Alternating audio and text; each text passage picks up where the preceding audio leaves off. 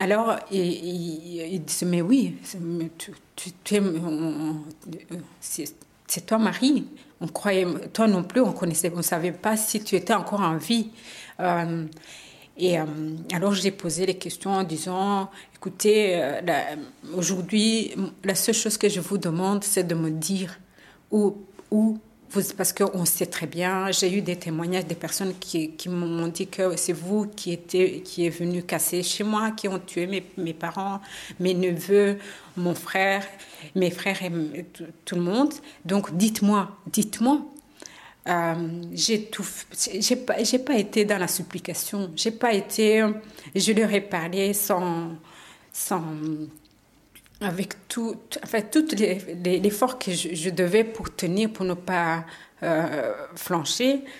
Et, euh, finalement, euh, pendant, en fait, ça, a duré quand même longtemps. sur deux, trois heures, ils ont fini par dire Oui, ça va, de toute façon, c'était, c'était nos amis, je vais te montrer, je, je vais aller te montrer.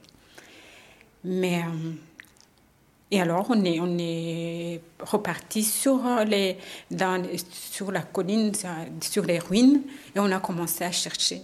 À chercher.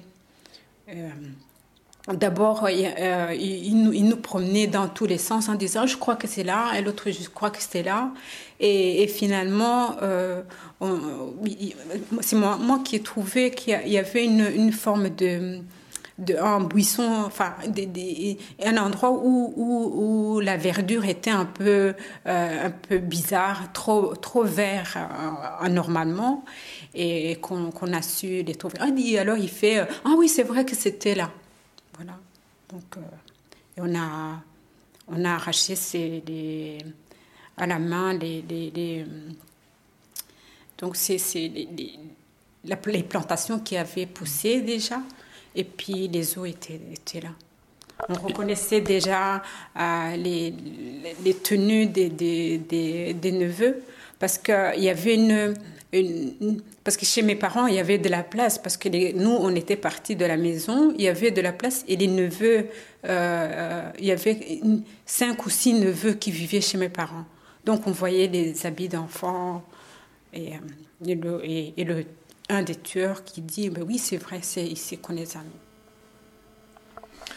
et alors vous avez pu faire ce, cette cérémonie de, euh, de, deuil, de funérailles pour, euh, pour votre famille? Oui, donc une fois les, les, les dépouilles euh, trouvées, j'ai demandé à, à ce qu'ils soient qu'on les, qu'on les enlève de, de, de la terre qu'on les qu'on nettoie, qu'on les nettoie et qu'on les mette ensemble.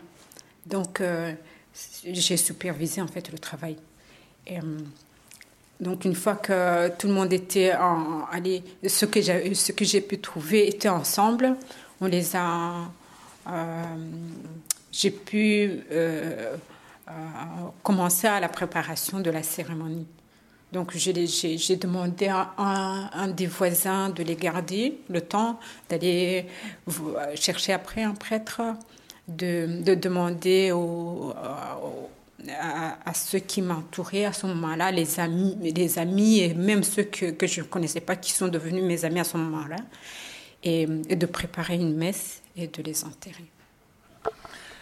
Ensuite, vous êtes revenu en Belgique, vous avez recommencé une, euh, une vie, euh, vous avez refait votre vie, vous, vous avez essayé de, non, pas d'oublier, mais j'imagine que vous avez dû réfléchir à, à, ces notions qui sont abstraites pour nous, mais qui pour vous doivent être très concrètes, qui sont le pardon, la justice et la haine. Alors j'aimerais que, que vous, vous nous disiez ce que représentent pour vous ces trois termes, la haine, parce que vous l'évoquez au début de, votre livre, la haine tout d'abord, puis le pardon, puis la justice. Ça représente quoi pour vous là Est-ce que c'est un sentiment que finalement vous pouvez admettre? En fait, la haine pour moi, c'est un sentiment destructeur.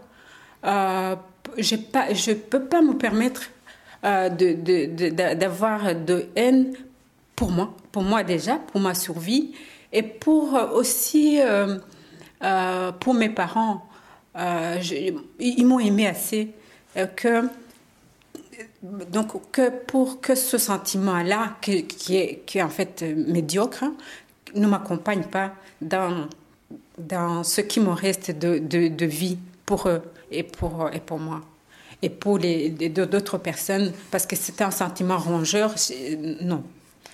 Et euh, quant au pardon, je peux pas pardonner, je peux pas pardonner parce que c'est impardonnable. Je peux pas, je peux pas. Même si, même pour mon confort personnel, je peux pas, je peux pas parce qu'ils m'ont pris tout ce que qui dit à la vie. Je peux pas. Et euh, quant à aller euh, parce que on parle de réconciliation. Parce que moi, j'ai rien fait à personne. On, se réconcilie avec quelqu'un parce que on met des, des, allez, je t'ai fait ça, tu m'as fait ça. On met tout ça ensemble, on discute. Mais ici, moi, on m'a tout pris et je me réconcilie avec personne. le troisième terme que je vous proposais, parce que vous en parlez, je sais que vous êtes très ému, mais oui. Vous, vous, êtes d'accord que je continue, qu'on continue cet entretien Parce qu'il y a une, une, des formes aussi de, de ce travail que, que, vous entreprenez avec le livre et, et, le, le, fait que vous acceptiez d'en parler, parce que dire, mettre les mots sur ce que vous avez vécu et chaque fois euh, signifie aussi réveiller les, les, émotions. Mais je pense que c'est un, c'est nécessaire pour que ceux qui vont vous lire comprennent bien le, travail que vous avez fait, le travail euh, euh, terrible et énorme que, que, vous avez fait. Vous, le, troisième terme que je proposais était celui de, justice, puisqu'il était question à un moment donné de, parvenir à créer des, tribunaux dans lesquels le fait de demander pardon permettrait la réconciliation, et ce serait une manière, peut-être la seule encore possible devant une telle tragédie, de, de retrouver une forme de justice. Est-ce que c'est vraiment une forme de justice selon vous? Mais face au, génocide des nôtres, euh, justice, il n'y en, en, a pas. Il n'y a pas parce que face euh, au génocide des Tutsis, déjà la responsabilité euh, du, non seulement des, des, des, génocidaires, donc des Rwandais euh, eux-mêmes, ceux qui ont commis le génocide, qui se retrouvent libres aujourd'hui. Et puis, l'humain est tellement... Euh, ils, refusent, donc ils peuvent pas, on ne peut pas dire pardon après avoir euh, décimé toute, une famille et dire pardon. Et, et, et, puis, il y a la responsabilité des, des, des, personnes, euh, des, gouvernements qui les, qui les ont aidés, qui les ont armés, qui les ont euh, poussés à faire. Et aujourd'hui, euh, on fait comme si rien n'était. Quand je parle des gouvernements, je parle de la France parce que quand la France a aidé, parce que je suis sûre et certaine, si le gouvernement français n'avait pas aidé les génocidaires, il n'aurait pas pris les, dimensions que ça a pris. Et puis, il y a cet abandon auquel j'ai assisté. Donc, ils étaient sur place et à partir du moment où on a commencé à, tuer les Tutsis et, tout le monde s'est retiré. Donc, ces responsabilités-là, il n'y a personne qui, qui les admet à, à mon goût parce que euh, on passe à côté, on fait, on fait des, petites amorces de, de, de, de, procès mais euh, il n'y a pas de reconnaissance réelle. Euh, même parce qu'aller s'incliner devant les, les, le mémorial, pour moi, ça ne me ramène pas mes parents et ça me... donc il n'y a pas de pardon, il n'y a, pas de justice pour moi. Euh, une des tragédies qui s'ajoute à la tragédie, à la barbarie d'un génocide, c'est le fait que les survivants finalement se retrouvent aussi désemparés et à, finalement à, se sentir coupables d'être survivants. Est-ce que c'est quelque chose qui, qui, qui, vous a effleuré, qui vous a touché, de finalement ne plus parvenir à vivre parce que c'est presque impossible à dire? Mm. Parce que pendant longtemps, euh, euh, quand je me suis retrouvée euh, seule survivante, Donc déjà, j'étais rescapée seulement, pas encore survivante. C'est pas... Tu, je me suis toujours dit, mais pourquoi pas moi? Parce que j'avais, j'ai fait pas une meilleure tête, j'ai pas... Pourquoi, pourquoi je ne suis pas partie avec eux? Donc c'est, un, c'est un sentiment que tu te dis, mais pourquoi je suis restée? Et, et eux, ils sont partis, pourquoi? Donc, et c'est et, petit à petit, avec. Euh, euh, en fait, face à ça, il y a un choix. Euh, ou, bien. moi, moi, personnellement, j'en suis arrivée à, à, à, comprendre que si je suis restée en vie, j'ai le devoir de, de, rester debout et de, et de porter, non seulement de témoigner, et, et, de garder en, en, mémoire mes, mes parents.